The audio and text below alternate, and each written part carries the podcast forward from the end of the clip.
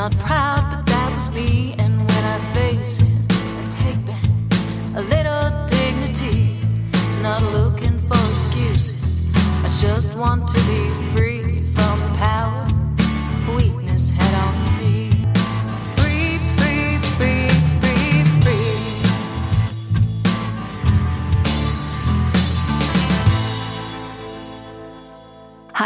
everyone, and welcome to the Bubble Hour, where real people tell real stories of addiction and recovery. I'm Jean McCarthy, recovery author, blogger, and podcast host. I've been chronicling my adventures in life after alcohol since my first day of sobriety over nine years ago in my blog Unpickled and in books like The Unpickled Holiday Survival Guide and my poetry collection, The Ember Ever There. I tell my stories there, and I hold space for your stories here. Today I'm holding space for a friend of mine who is an amazing woman. Her name is Dawn, Mhm. and we have spent time together on numerous occasions over the years, and we've been in sharing circles together. She's made a very big impression on me, and snippets of the things that she shared have become words to remember for me. And on one night in particular, when I was struggling with understanding my role in helping others, it was Dawn who sat up late with me and talked me through and explained how to set boundaries and why that allows us to help others better when we aren't participating in their drama. So I'm really grateful to my friend Dawn, and I have learned a lot from this lady, and I know her story is powerful, but I don't know all the details. I haven't heard it all from back to front, and I'm looking forward to getting to know her story along with all of you today. So, Dawn, welcome to the Bubble Hour. I'm glad you're here. Thanks, Jean. I'm really honored to be here today. Thank you for asking me for sharing my story. Oh, I'm. It's my pleasure. It's my honor, and it, it might surprise you to know how much your words have impacted me. But it really is true. There's a lot of things I've heard you say that I like wrote uh, inside my brain and hung on to it. So you, you know, your lessons Aw, have impacted awesome. have impacted me for sure. Well, Thank I you. want to give you as much time as possible. So let's get right down to your story, Dawn. Tell us about yourself and tell us your story. Okay, well, um, here goes nothing. Um, my name is Dawn.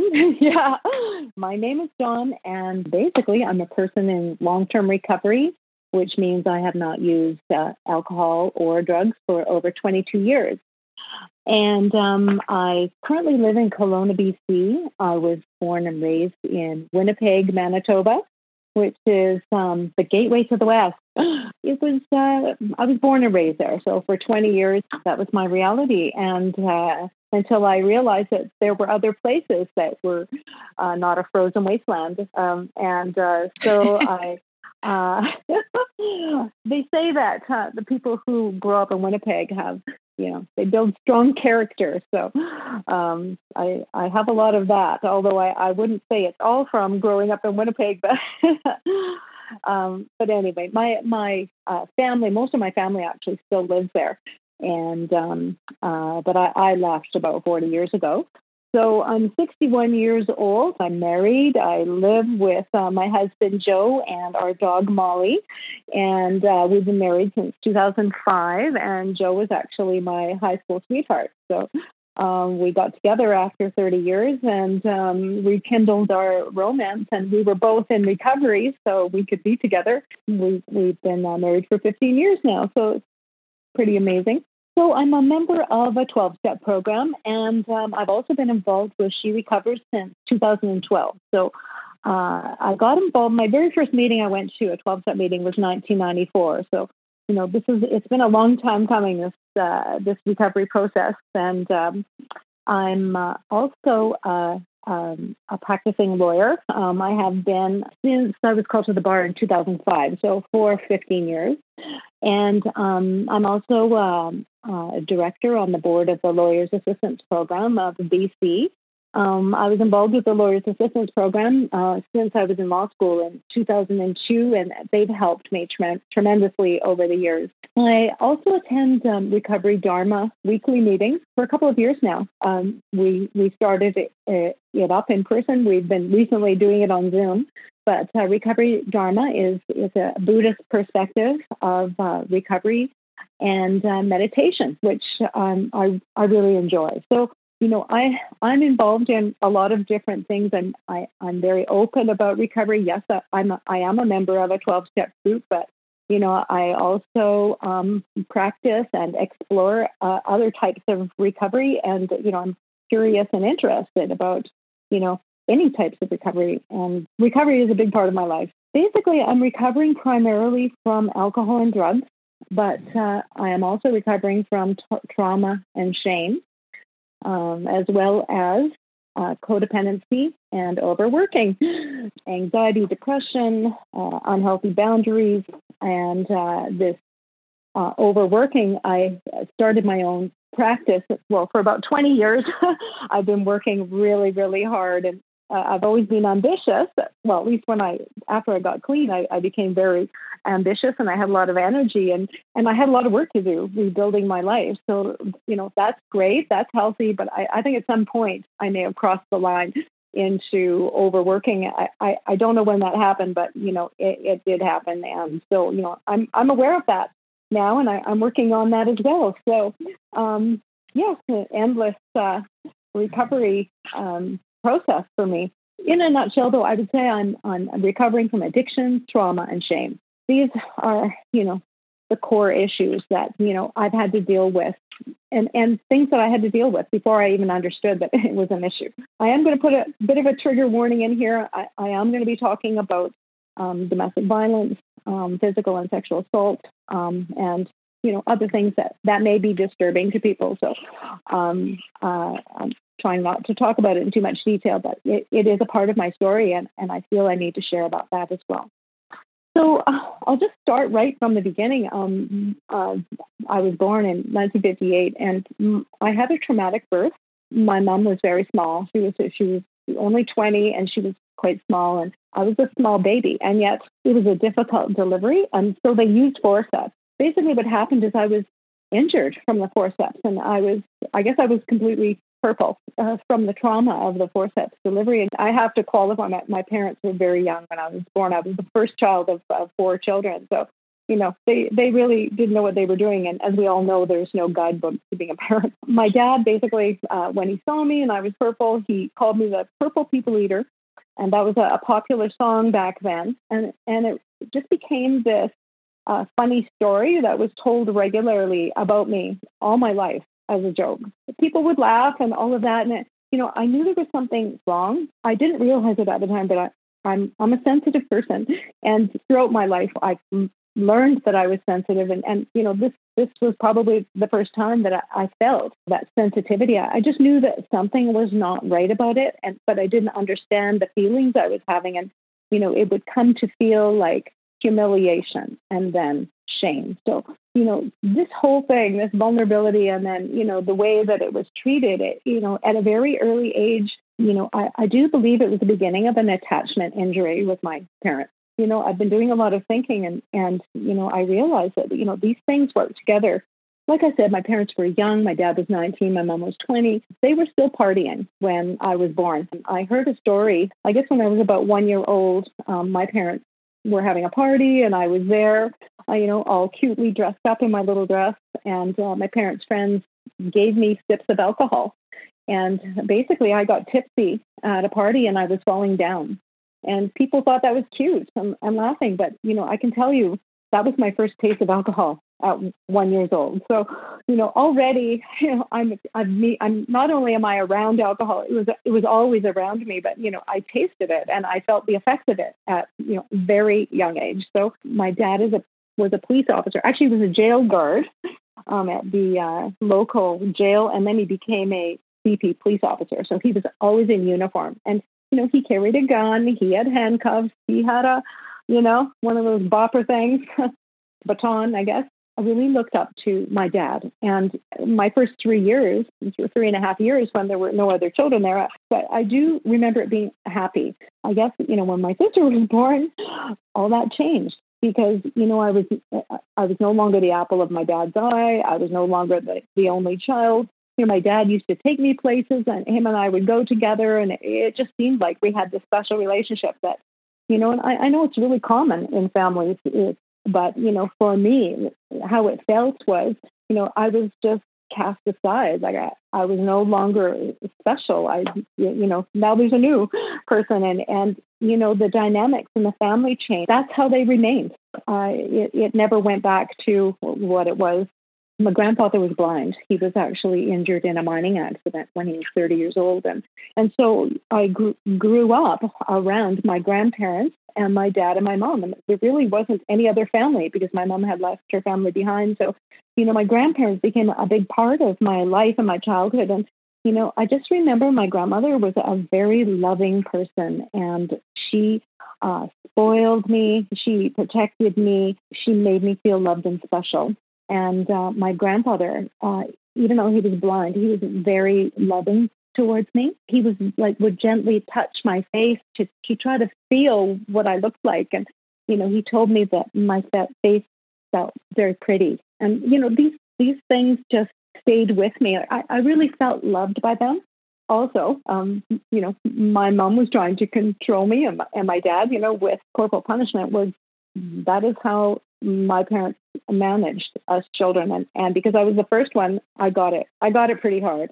But when I was younger, um, when my parents and grandparents were all living in the same house, I guess I used to run to my grandma and, and say, you know, mommy's trying to hurt me. And I'm sure that made my mom very frustrated. But I mean, she was my protector. It was important to me to, to, to have that, a person that uh, loved me unconditionally back then because I, I honestly did not feel that much in my family. And this corporal punishment, which was also very common back then in the 60s. I mean, parents were just, you know, not just spanking their kids with the hand, but I mean, using belts, rods. I mean, it was, it was, it was pretty bad back then. And, um, you know, I had many spankings like with a leather belt. And I do remember one time when I was 10 years old, I wet the bed and uh, I was spanked and punished for it. And somehow it seems like that was the beginning of this cycle of being like bad, um, although I don't know if wetting the bed is bad, but you know, bad and then getting punished. And you know, my father punished me regularly um, with the strap. My mom didn't protect me. She um, basically enabled uh, it to continue, and you know, he was more the the disciplinarian, and uh, you know, but she was emotionally distant. I don't think I was really acting out then. I was just kind of being myself, but you know, for some reason, I think they felt like they needed to control me. You know, I realized my mom was not my ally, and you know, my dad was just all about controlling me. And and honestly, I'm not a person who can be controlled. You know, I, even back then as a child, I, I was not going to be controlled. So you can see the the conflict that arises from that situation. What is sort of ironic is, you know, I, I was basically a good girl. Like I, I was a brownie and I was a girl guide I was a patrol at school. I took music lessons. Um, I played the accordion, and I was really good at it. I performed on stage.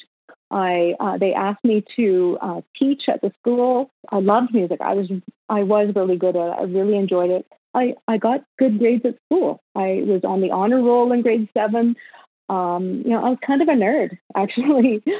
when I remember in grade eight, I, I wrote a, an essay, not a paper, an essay on euthanasia um, at 14 years old, I was, you know, tackling this uh, serious issue, which is, you know, kind of odd, I think. And, um, you know, I, I was, but I was curious about things like that. And, you know, I already had like a, a mind for serious social issues, you know, even when I was 14. I, I was living in an environment where, you know, it wasn't really encouraged, you know, like I, I was different.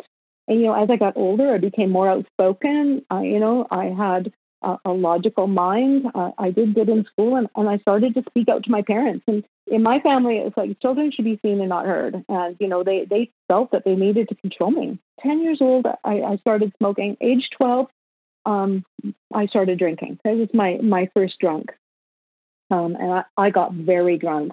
Uh, when I was 13, I was it was the first time I was sexually assaulted. I was in the honor class, but we were segregated by our marks. Okay, so back then, so you know, all the A students were in one class, then the B students, the C students, and then the D students. Like so, of course, the people I wanted to hang out with were not in my class, but in the D class because it seemed just very cool and exciting. And I just I just wanted to be with them. And I, I started becoming interested in boys. And what happened is I was in a park and, and basically I was uh, surrounded and then I was held down and I was groped in front of a group of boys. And, you know, of course, it was pretty funny to them. And I mean, it was terrifying. It was very scary. Uh, of course, I didn't tell anyone. Second time, uh, I was I think I was 14, and my best friend was. Uh, I wanted to be her. Like I, I didn't want to be me. I wanted to be her, and and she was very popular with the boys. And her brother, he asked me to go steady, and I said no. He ended up trapping me in a room, sexually assaulting me. Now, you know, these things happened fairly close together, but you know, I didn't tell anyone. Like this is the thing, is you know, these these things that happened to me, I never told one person. I just kept it inside, and somehow, you know, I developed what I didn't understand was feelings of shame about myself and about what happened. But you know, definitely, you know, need to keep these feelings down. You know, when I was about thirteen, um, I was kind of chunky. Like I started putting on weight and and, you know, my parents were telling me that, you know, I needed to lose weight and, you know, there was constant name calling, um, you know, making fun of my weight, making fun of me and my weight. And then when I would get upset at that, then they would tell me that I'm too sensitive. I developed this sense of shame about myself, like I, this sort of self-loathing about myself and, and my body. This is when this started to develop, like around that that age. I did have successes. I like I said, I was doing well in school. I was excelling. Um, and I was basically a good girl, but I didn't receive much praise. Uh, in, in, fact, it was mostly just criticism. It was hard, right? It's like I, I just that feeling again that you know no matter what I do, I'm not good enough, and, and you know that was just burnt into my psyche. At around uh, age 15, uh, I moved to another school. I started seeing this guy. One day, we didn't have school. It was boy that I was sort of seeing in school. And he just came over to my house and he left his shoes at the door and he just came right down to my bedroom. And basically, he was trying to have sex with me. And I and I, I didn't really know what was going on. Like it all happened very quickly. Like I didn't know he was coming over and going to do that. Anyway, while this was happening, I guess my mom, uh, she didn't have work that day, and she she came home and she saw his shoes in the landing, and she came straight downstairs, and basically she accused me of setting it all up for him to come over when she was at work. And and when I tried to tell her what actually was happening she she didn't believe me. And you know basically called me a whore and a slut and, and all of that. And that was just not the case. I was 15 or 16 and, and no boy had except for the ones who had done so without my consent. I you know I I was not sexually uh, promiscuous or, or even active at all so you know to have that happen it was just it was just such a a misunderstanding of me and who i was. And you know there i am trying to tell the truth and you know not being believed. And you know that would prove to be a pattern for me over you know over and over of you know trying to tell the truth and not being believed. So at age 16 i, I met my who's my now husband joe. Yeah we had a four year relationship and it was pretty rocky. Um, you know, I was already drinking alcohol regularly, and so was he. So uh, we would break up and get back together over and over. Drinking was my hobby now. So, you know, alcohol was a, had become a huge part of my life. Lots of alcohol, then drugs, more and more. So all my friends drank, my whole family drank, everybody around me was drinking alcohol. This is the norm. You know what I mean? Like it's nothing unusual about about this. This is this is this is my reality. From about 16 to 20, my well, my father had an affair. My mom found out. Of course, she was devastated. They started going through a very rough period. Basically, uh, they both started drinking a lot. They weren't home a lot. It wasn't a good time uh, at our house. You know, there was four kids living in the house. I was the oldest, and you know, the house was a mess. There was no food. Uh, there was they weren't home. Um, one day, my dad assaulted my mother. And I tried to, I got involved. I tried to pull him off of her, and he just threw me down and he he threw her into a bathtub and uh, broke her finger, and then he took her into a bedroom and uh, assaulted her. No one else in my family was really exposed to that because I was the oldest, and you know I was involved, and and you know it had a, such an impact on me. It was it was just horrible, honestly. My dad started seeing another woman. My mom moved out, and my my dad got custody of us. My dad is drinking more than ever he's definitely an alcoholic. Like he's he's putting alcohol in his coffee in the morning before he went to work. And uh, you know, it was pissing me off. Like, you know, I, I thought, here you are, you you know, you did all this work to get custody of us, and now you're not even taking care of us. You're you're drinking in the morning. You're you're never home. There's no food in the fridge. The place is a mess. So you know, I took his alcohol one day and I poured it down the sink, and he didn't like that. that made him really mad. So, you know, but then of course the dysfunction continued and my sister and I were home and we had a fight one day and and he came home and he said, you know, what are you doing? And I told him to go F himself. He was very angry. He was very, I mean, I was 19. I mean, this is not a spanking. Okay. So, you know, he assaulted me and um, it wasn't good it really wasn't good. It was it was devastating for me actually. I, you know, I I mean, I went from being the apple of my daddy's eye to to this. That day, I moved out of the house. And my sister helped me move my TV out, and then I was gone, and I never went back. So then I was like 20 years old. I had been working. I had my own place, and and I had run into a, a friend from junior high, and she was she was a wild one. She she had been living in LA. She said, "Hey, do you want to come to LA?" And I said, "Sure." So anyway, I ended up quitting my job and we drove down to LA from Winnipeg. And my goal was to party. That's what we did, and it was pretty crazy. And I can tell you, I was I was a wild party girl down there.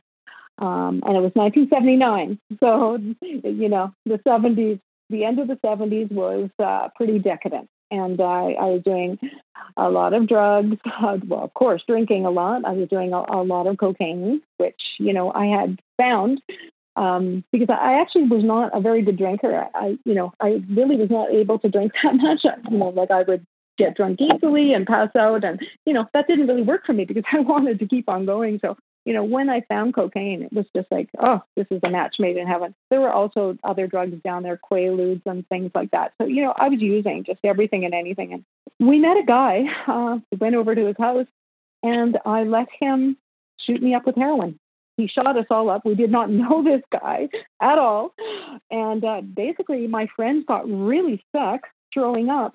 But did I get sick? No, no. I had this this epiphany, and uh, it was just the most amazing experience. It was like the answer, um, and I was just like, wow. I mean, it left such an impression on me. It's so so powerful, like perfection, nirvana, whatever. And you know, it's funny because I, you know, I did not do that again. I didn't get involved in in heroin when I was down there, but you know, just having that one experience, not good, not good for me. I was living an extremely reckless, high life, high risk lifestyle in LA, and uh, of course, two more sexual assaults. One sexual assault with a weapon, and then another one where I was held hostage for three days in Las Vegas, and I escaped this um, motel room and I ran for my life and hitchhiked back to LA.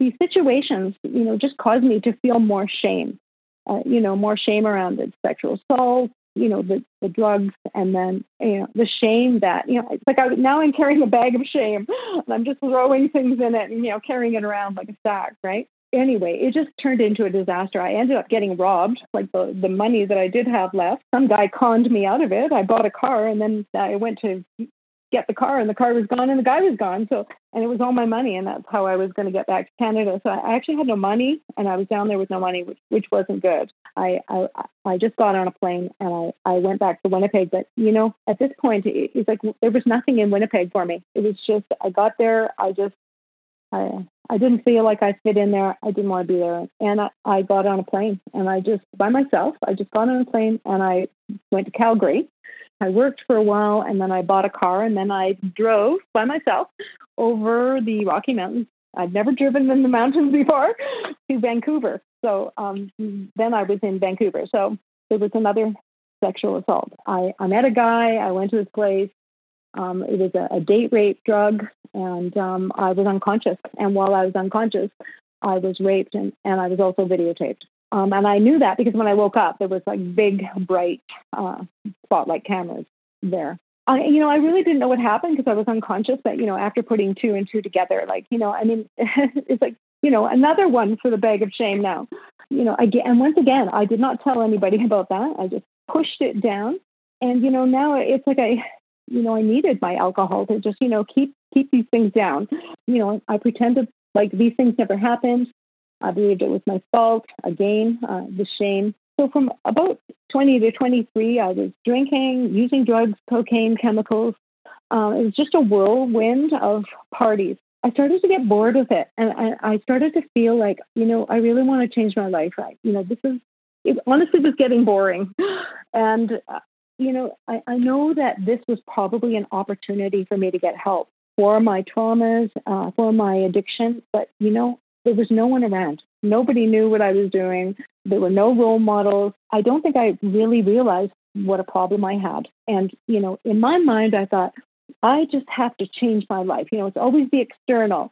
Um, you know, I, I'm a bad person, but if I can maybe, you know, do these things, I can, you know, make myself into a good person. Started to think that, you know, I'd like to have a higher education, and I decided that I was going to go back to university and take psychology. So I went to the U of A in Edmonton, and um, by myself, I, I bought student loans and I would go to the bar and do my homework there. And you know, after like a couple of beer, I really wasn't interested in my psychology text anymore, and I was really just looking for the party. So, you know, it's just like I heard somebody say, it's not just it's not a light switch. You can't just switch it off.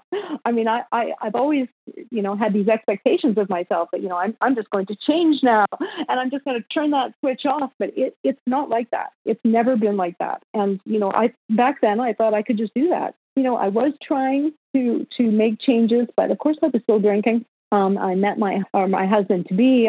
He's a different kind of a guy, but you know, he wasn't really he wasn't an alcoholic or a drug addict. So I thought, hey, he's a healthy guy, and he was kind of interesting. He was a poet. We started dating, and um, you know, he started making fun of me being in school. Like, you know, he sort of mocked me. he wasn't supportive. Let's put it that way. He just he just thought, you know, getting a higher education was a waste of time. I ended up dropping out of university before I finished the year. He was an he was an artist. He was a writer he was, you know, kind of a progressive thinker and a poet, and he, had a lot of interesting ideas and sort of new age back then. I was interested in this new age stuff, and anyway, I got really, really involved with him, and I, I mean, I think I fell in love with him. I mean, he's very charming, and um, but he turned out to be, you know, well, he was a narcissist and he was abusive you know, he wasn't a good husband or father material. We had two children together, and you know, as a as an artist, he he couldn't hold down a job. He didn't work, and so we had a lot of financial instability, a lot of fighting, serious financial instability. And you know, I had two little babies, and you know, it really wasn't good. Ended up having to go back to work. You know, I worked in the restaurant industry quite a bit, like over the years, and you know, I've I've done everything. I've been, you know, a server, a bartender, in fine dining, a pub, I mean, all of it.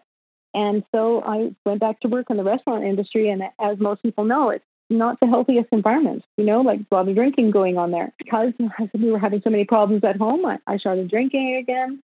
And then I met some people who owned a restaurant and they were they were coke users. Now I had not touched drugs for I don't know about seven years, and then I met these people, and uh, the next thing you know, I had like a a, a full relapse on cocaine. I, I ended up going to someone's house, and I had a, a relapse. I I didn't come home till about six in the morning, and you know I wasn't doing anything but except, of course, using cocaine.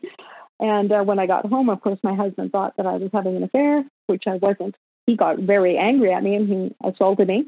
I just told him if he ever did that to me again, that I was going to leave. I mean, he was a verbally abusive person, anyways. Like it, it, it wasn't the healthiest relationship, unfortunately. So a few months later, I, I actually had called the crisis line. At this point, this is one of the first times I ever reached out for help, and I, you know, I explained what had happened, and you know, I, you know, I just talked to a counselor, and they said he did it once. There's a good chance that he's going to do it again, and I was like, well, no, he promised me he would never do it again, and but you know, had that information, even just with a little bit of information, and so you know, a few months later, and you know, we we just went to um, a work party, a Christmas party where I work. He'd had too much to drink, and I'd been drinking. And anyway, we got home and we got into a big fight, and um, he he accused me of you know having some fling with some coworkers, and so then he assaulted me and he threatened to kill me and uh, ripped the phone out of the wall. I left. I I made a plan. I, I phoned the crisis worker again and and I, and I made a plan. Um, I phoned the shelter,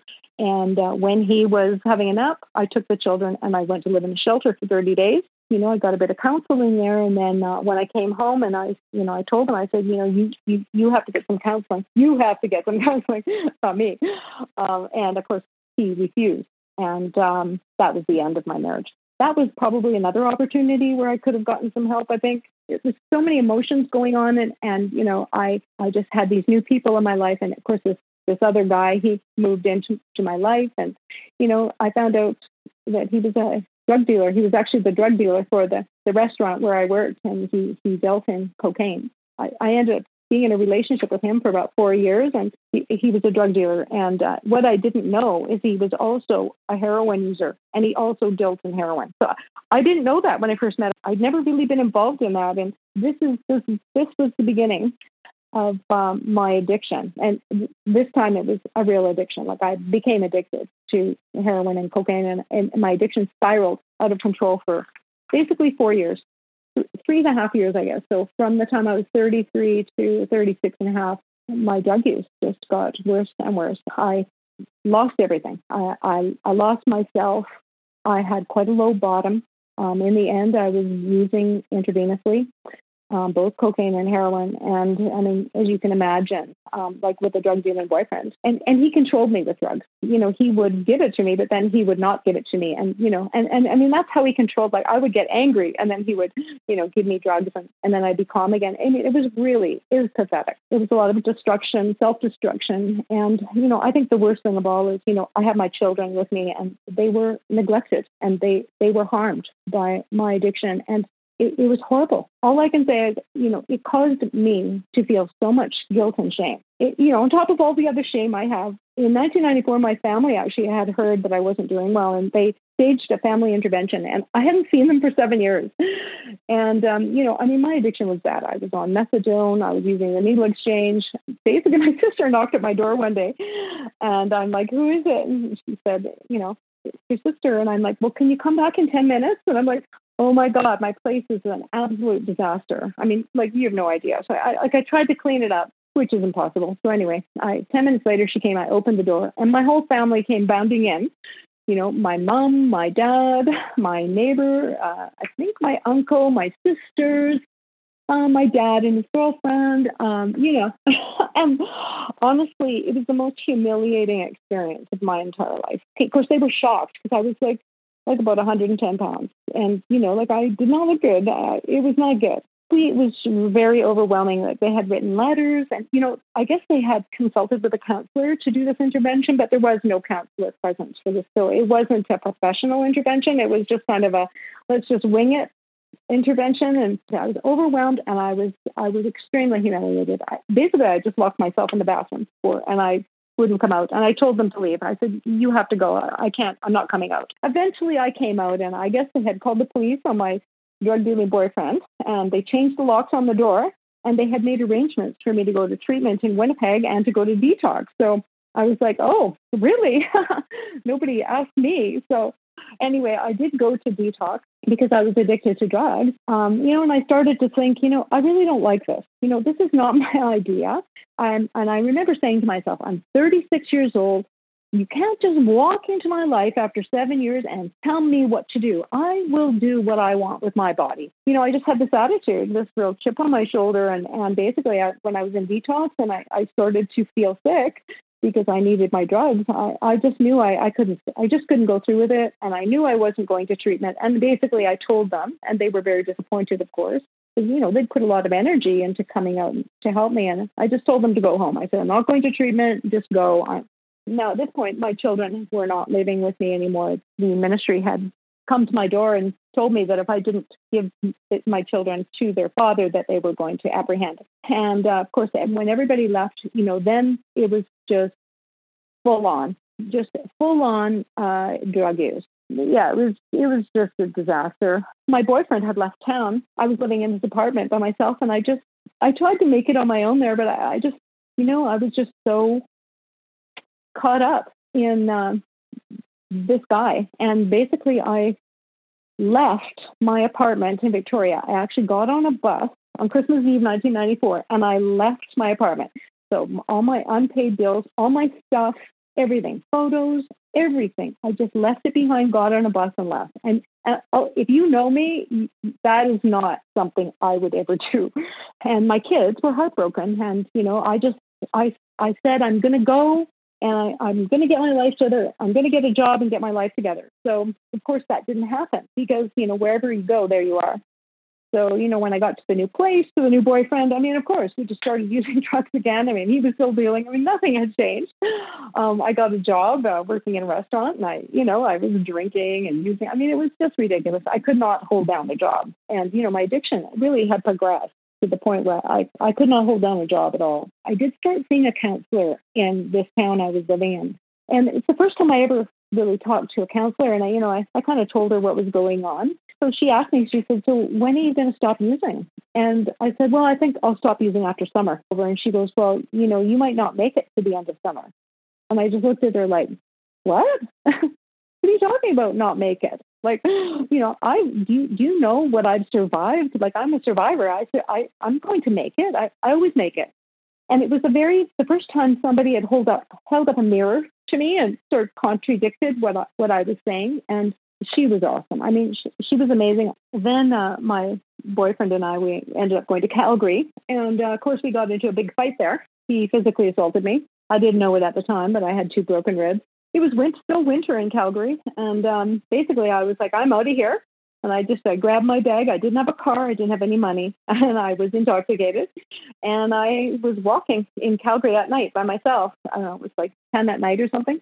I ended up hitchhiking, and and somebody gave me a ride, and the police picked me up, took me to the hospital, and I, I was in the hospital in Calgary and, and I was being examined and the police officer phoned my boyfriend and, and they were they were trying to get some information about me because I had told them what happened and so they were trying to get the other side of the story and yeah they told the police that I had a history of violence.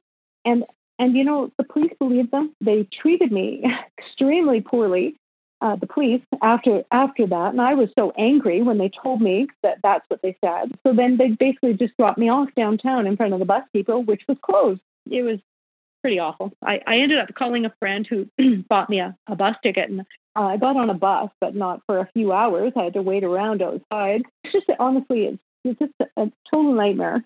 Um, eventually, I, I got to my grandma's in Cranbrook. That's when I got back in touch with um, the counselor, and uh, you know, I told her what had happened, and she helped me. My grandma helped me. I, I took a bus back to the town where I was living, and the counselor had arranged for a police officer to attend and so that I could get my stuff. And um, I got out of there and I just wanted to get the hell out of there. And the counselor had arranged for, for me to have a bus ticket.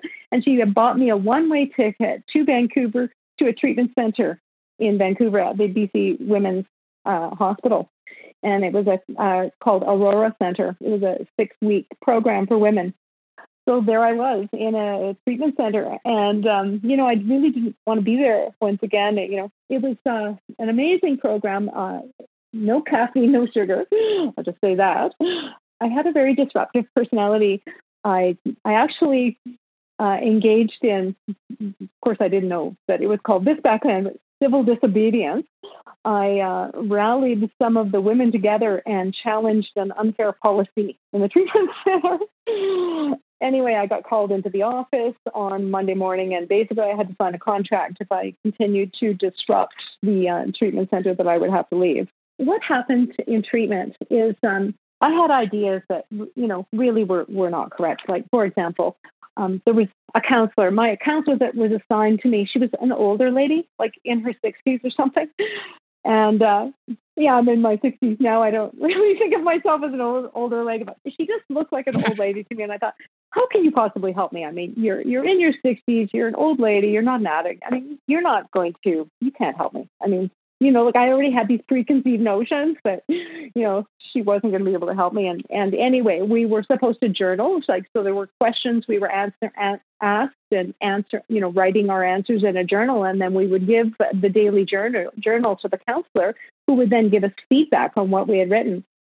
And this counselor, she was so compassionate. Like, you know, because of course I wrote some things in there and I, I wasn't in the habit of really telling people about, you know, the things I'd experienced or the way I felt. And granted, I wasn't telling anybody, but, you know, the first time that I did uh, disclose this information to a counselor, I mean, she just the most compassionate note in response to the things that I had written. And, you know, it just really touched my heart in a way that I, I wasn't expecting. And um, I know I'm going to cry.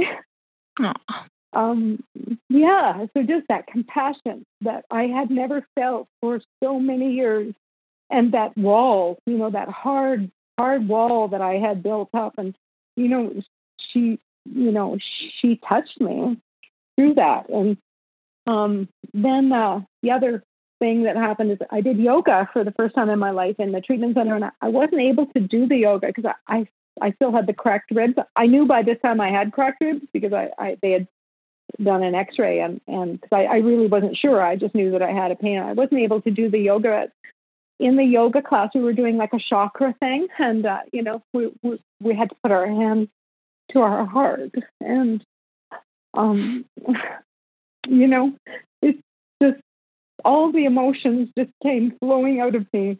Like I just I just started to cry, like for the first time in like I don't know eight years, like I, I cried and just sobbed and sobbed and sobbed. And so, you know, it was like a, a, a crack in the, in the shell. And like I said, it, you know, there was other really amazing things. I learned a lot of things about addiction. I, I really thought I had it all under control. And I went back to Victoria and I, I lived in a, um, a recovery house for three months. It, it was good, but it, you know, it wasn't perfect. This began my uh, five years of A and D counseling, and uh, I went to an alcohol and drug counselor, and so then I lived there for another few months, and then uh, I finally uh, got a place, and, and I got my own place. This is 1995, so you know I'm I'm I'm in recovery. I'm I'm going to meetings, and for me, once again, it's about going back back to school. I, I've got to go to school. I've I've got to get a degree. I, have got to get a degree, get a job, get a place, get my children back. I mean, I'm rebuilding my life, and, and there's a lot of a big mess to clean up. I was uh, extremely uh, ambitious about that, and and wasn't really school. It was a program called EOW, which is Employment Opportunities for Women it's like a pre-college course just to uh, to get people reacquainted with uh, being back in the school system. And I met a girl in there. She was also in recovery, and I'm telling you, like her and I together were just trouble with a capital T, and we were creating disruption in the class. So anyway, I got kicked out of that program. She got let back in, and I didn't, and I didn't think that was fair. So then I had to advocate for myself and uh, you know I wrote a letter and I made an appeal. I uh, so anyway, I advocated for myself and I got let back into the program and I completed it, which was amazing because um, we did these assessments in EOW, which uh, I then became a stepping stone for me to uh, go into college.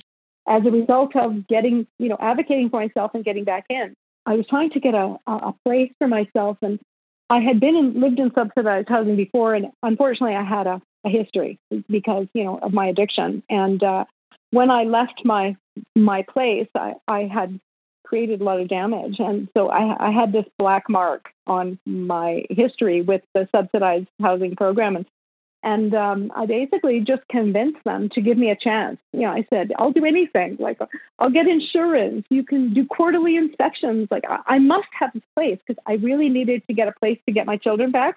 And that was the plan. My husband was going to give my children back to me when I got a place. And I ended up staying with them in that subsidized housing for 10 years. My children didn't come back easily because when, when I got the place and I, I said, okay, I have a place now. I've got the bedroom and I've got the furniture. Okay, bring, give me my children back. And he, he wouldn't. He wouldn't give them back to me. Um, I had to get a lawyer. What I didn't realize is I actually had an order for sole custody, but I didn't understand that what that meant. The first lawyer I went to told me he he said, "Oh, you'll never get your children back. Uh, you, you know, you'll have to like stay clean for a year." He didn't ask me if I had any orders, or you know, he just assumed that I was just you know, starting from scratch. So anyway, I said, okay, fine. And I'm, I, I decided I'm finding another lawyer. She's going to be a woman and she's going to be a feminist. so I found a lawyer and I, I phoned up the reception. I said, is she a feminist? And the receptionist is like, um, yeah, I think so. so anyway, it's really important to me, right? As someone who's going to listen to me. So I, I went in there, and it turns out, you know, there's so much magic in my recovery. I mean, I'm I'm glad we're talking about my recovery now because you know, after all of that darkness, you know, there was a lot of magic in my recovery, and I, I I'm you know, just the people that I met and the people that came into my path. It, it, it's just amazing, and so it turns out that her daughter was actually a heroin addict and lived in Australia and was struggling with addiction. So, you know, of course, when I told her my story, it's like, you know, there was some context there and she actually had some compassion for me. And she, she ended up, I mean, of course, what I thought she did was magic. Like, I had my kids back within two weeks after hiring that lawyer. Well, she found out that I had court orders and uh, we enforced them. So uh, within two weeks, the sheriff brought the children back to me, and it was just like boom. And you know what? I, Like I just thought this woman she is a miracle worker and she inspired me so much. That's what inspired me to become a lawyer. And you know, I just thought, you know, she helped me so much. I want to help other women like that. I I want to be in a position where where you know I can have compassion, I can have empathy, I can help other women who are going through what I've gone through. I had no family support. Uh, basically, the father did not pay child support for 14 years. So I had no no child support, no no financial support except for social assistance. I had no family support because no, none of my family lived in town. I was in Victoria. In about 1997, I and this is another sort of magical thing that happened is uh, I had going, been going to 12 step meetings and and I decided I was going to choose this woman to be my sponsor and and so we decided to go for coffee. And so we, we went for coffee in Victoria and and we were talking, having like a little interview, and she said, "So," and I've been going to A and D counseling and trying to figure out what am I going to do? What am I going to do after after you know after I go to college? I'm going to go to college, and and then what am I going to do? Like we were trying to make a plan, and so I had decided already that I was going to law school, and so anyway, I sat down with this my sponsor to be, and and and we were just having a conversation. She said, "So, so what are your plans for the future?" And I said, "Well, I've decided that I'm going to law school." She looked at me and she goes, "Me too." anyway, we ended up studying for the LSAT together, and which is a test you have to take to to even be uh, admitted. And then we wrote the LSAT together, and then we both applied to UVic to get into UVic Law School. She got in, and I didn't. Kind of this mixed emotion, right? I mean, I was happy for her and devastated for myself. So, you know, then I started feeling like, who do you think you are? You know, you can't do this. You're, you're not smart enough. You're, you're never going to get in. Like, who do you think you are? And then in 1997, one of my girlfriends from my group of friends when I was in high school, my drinking friends, she actually died from cirrhosis and she was 39. And uh, she had a six year old son. It was very upsetting. And um, I didn't want to relapse because I, I just, I knew that I, I was vulnerable for a relapse. I honestly, I was struggling. I was struggling financially. Around April 1998, I, I just decided that I was going to get high. I, I was in came into recovery in 95 and then I continued to relapse for three years. So I would get 30 days, I would get 60 days, 90 days, six months, even year, after a year I relapsed. And uh, so I had been through all these relapses, and then this was, you know, this last relapse I had nine months, and I just decided that I decided I wanted to get high. I, I actually wanted to use cocaine, but I, I couldn't find it, so we, we were I used uh, heroin and I overdosed. I actually overdosed and died. And then the ambulance was called. I was rushed to the hospital and I was revived with what's now called naloxone. We called it Narcan back then. So that was in 1998. And, you know, I, I didn't skip a beat because, you know, when you're unconscious, you don't remember what happened. I mean, it was like nothing happened. I just woke up in the hospital and I, I got up and left. And anyway, my, my doctor called me a week later, and uh, he, I guess he'd gotten the results from the hospital, and, and I, I continued to use. And because, you know, once you open that door, it's, you know, it's very hard to close it again. I started to give up on myself, really. I, I just started to think, you know, I can't, after all these years of trying and recovery, like I'm, I'm, I'm not going to make it. I can't do it.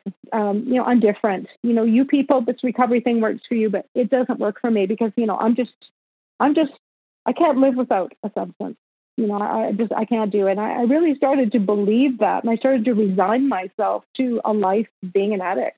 I have to say that you know all this time I, I was also still working on my recovery. Like I had many supports. There wasn't a lot of alternatives back then. Okay, I mean, 12 step meeting was kind of it. Um, but I also went to A and D counseling. I went to a psychologist for one year. I uh, went to the Victoria Sexual Assault Center with a counselor for one year. So I did have some work on the trauma. Uh, I was a member of an assault group of women. You know, I real that's when I realized the extent of my trauma. Right, like ten assaults, ten assaults and attempted assaults, and some of the women in these groups, it, it was just one. one or 10, I mean, it's still really horrible, but you know, it's like that's when I understood the gravity. I started to understand the gravity of what I'd been through. I had a sponsor who, you know, loved me unconditionally. You know, one of the things that that uh, that I realized that I had was that you know I had a dysfunctional relationship with men, and you know it was just an unhealthy pattern. And I, you know, but I became aware of that. Um, I also did a lot of journaling. I, you know, I did step work. So I was doing all of these things, and yet you know, I I still had that relapse. And you know, while I was trying to rebuild my life, I like when I after I got rejected the first time from law school, I decided to reapply. Like the whole idea was I'm not going to give up, and so I did reapply for the next year, um, but I hadn't heard back.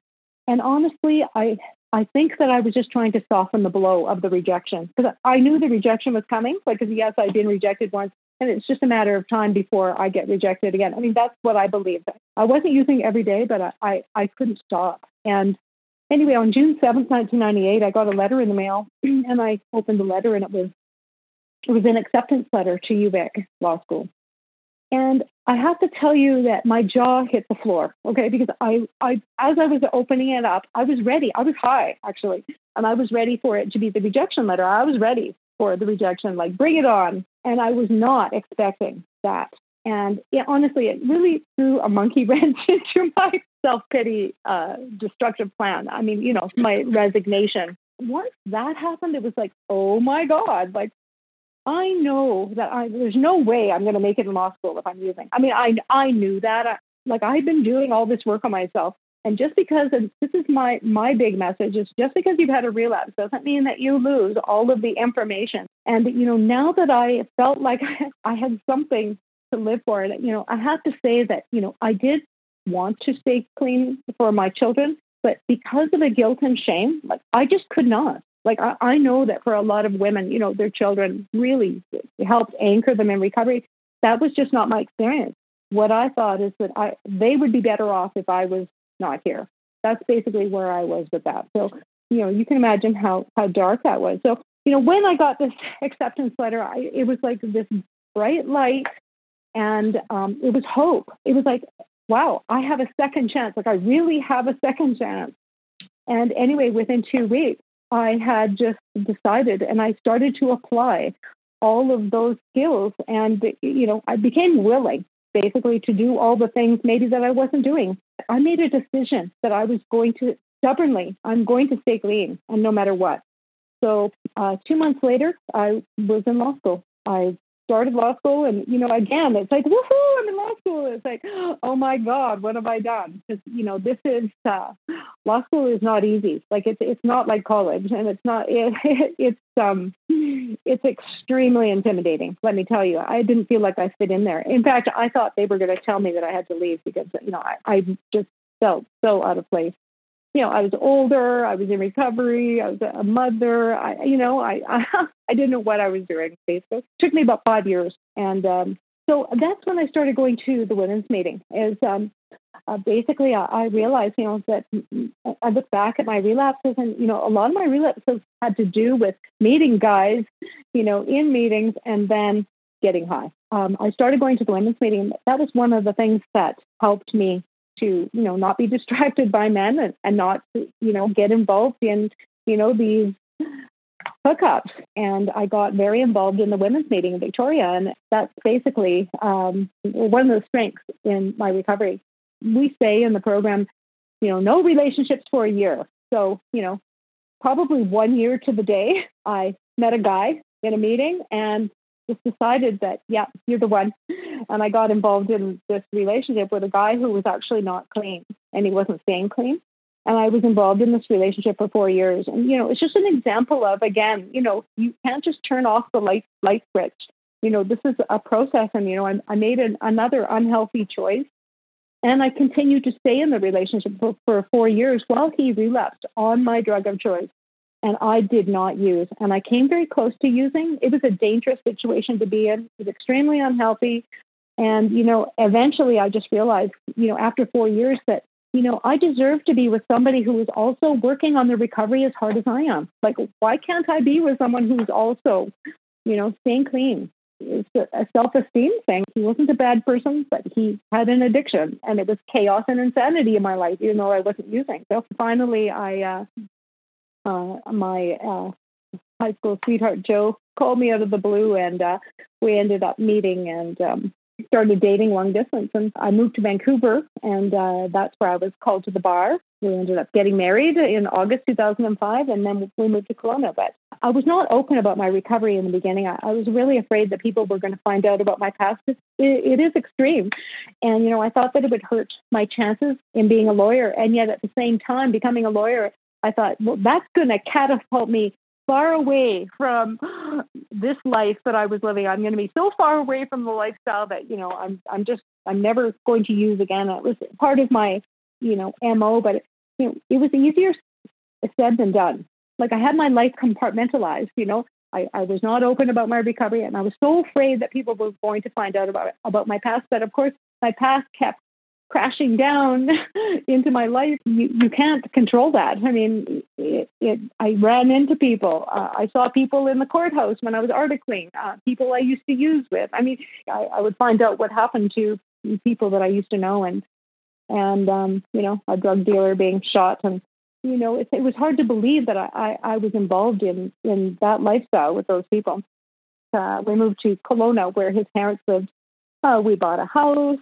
Um, and then I, I, worked as a lawyer for a year and a half. And then um, uh, basically that business went under and I started my own practice. You know, they don't really teach you in law school how to run a business or, you know, run a, a practice. I did, took a lot of legal aid clients. A lot of my clients had been through you know, what I went through, you know, just with the domestic violence and, you know, protection orders and addiction and the ministry. And just, you know, honestly, like it became quite triggering for me, you know, because I there was a lot of unresolved trauma. Even even now, I, I don't think I've healed all all of my trauma because it's it's a lot. And so, you know, with my job, like unfortunately, as much as I wanted to help people, providing information, empowering people to stand up for themselves and, you know, not give up, like I, I love that. Um, but at the same time, like these facts are, you know, triggering for me. And, you know, I, I was starting to experience some vicarious trauma uh, just uh, through the facts of my cases. And um, it's, been, it's been tough, like, you know, and I've been basically working my butt off for 20 years. I, I did build a practice. I, I have a successful family practice now. But I've come to realize that, you know, I've been working too much. You know, like I sacrificed a lot again being super busy, it's like I'm still unavailable for people, unavailable for my children because I'm now I'm so busy. And yes, I have a good excuse, but at the same time, it's like, what kind of life do I want to live? Because I was so busy working, and you know, I do have a lot of time. I kind of drifted away from my recovery uh, a bit. You know, like I wasn't going to meetings as much, and you know, there were some conflicts because it, it's I live in a small town, and you know, sometimes my clients would be at the meeting and sometimes the other party would be at the meeting because when you do family law, it's not just one person. And, you know, became uncomfortable a few times. Just got to a, a place where, you know, I, you know, I had a lot of files. I, I wasn't feeling comfortable going to the meetings. And, and yes, uh, you know, in 2012, I got involved in She Recovers and I went to a Recovery Day event in Vancouver. It was like a thousand people there. It was just so inspiring. And also that year, I had been looking online and I found She Recovers and I found that they were having their first ever uh, event in Tulum. And so I signed up.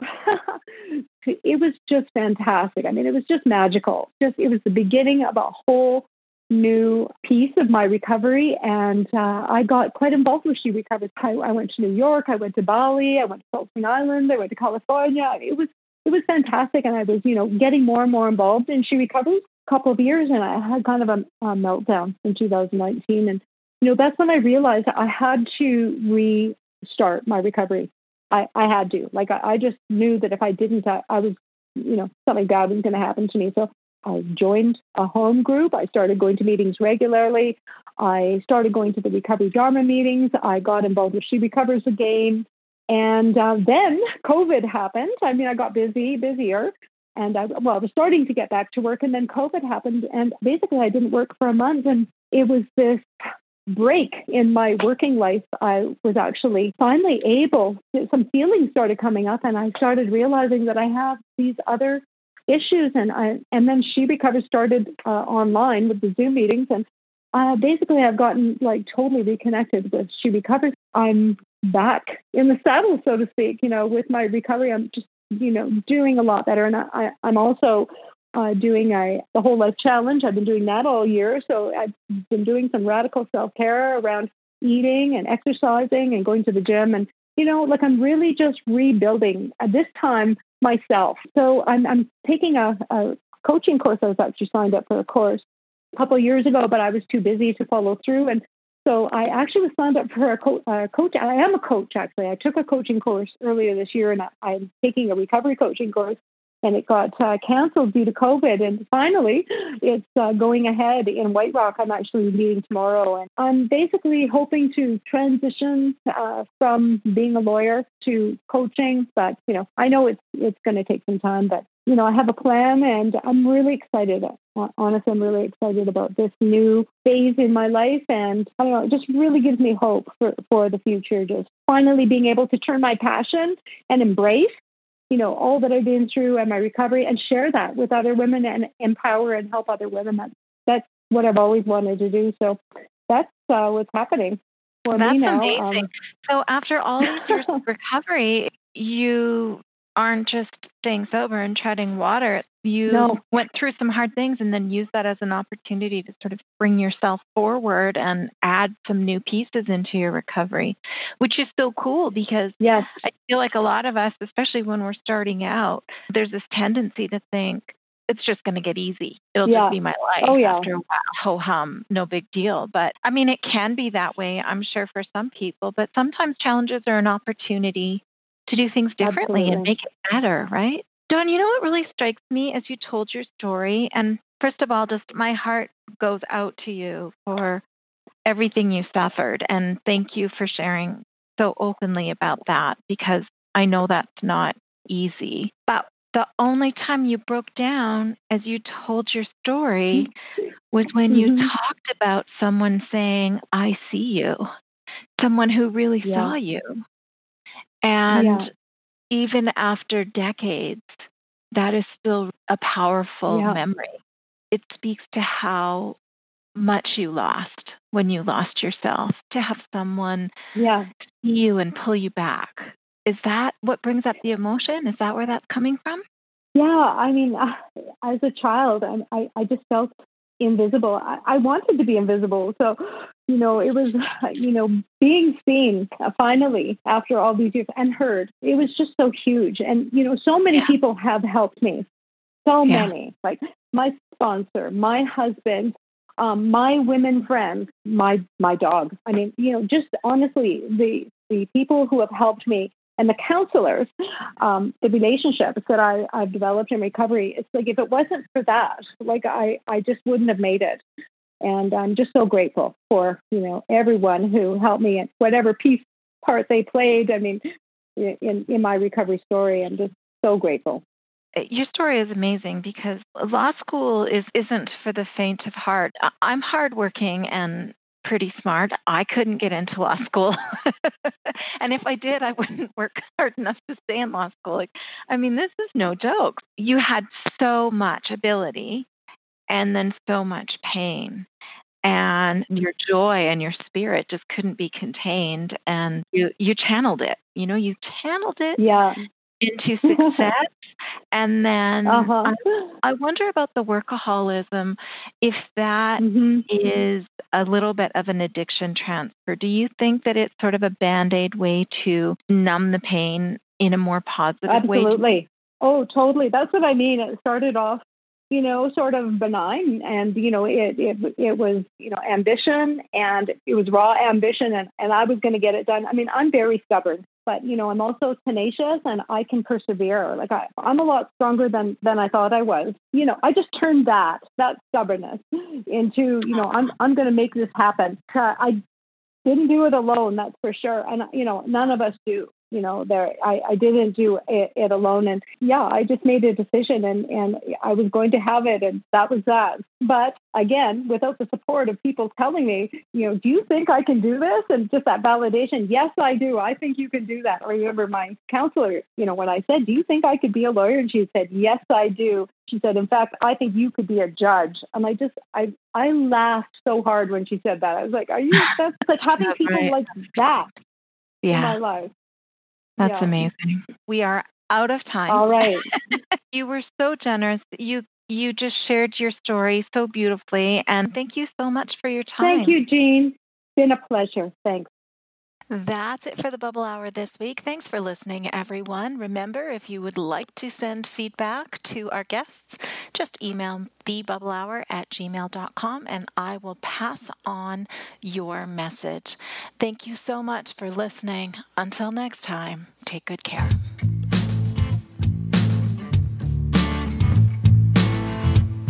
I own it, I did that. Not proud, but that was me. And when I face it, take back a little dignity. Not looking for excuses. I just want to be free from the power weakness had on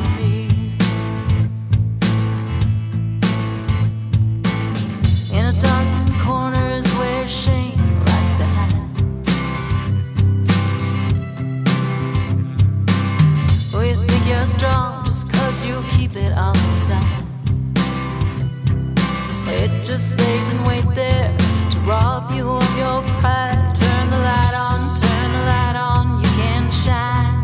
Oh, when you say, Oh, I did that, not proud, but that was me. And when I face it, I take back a little dignity. I'm not looking for excuses, I just want to be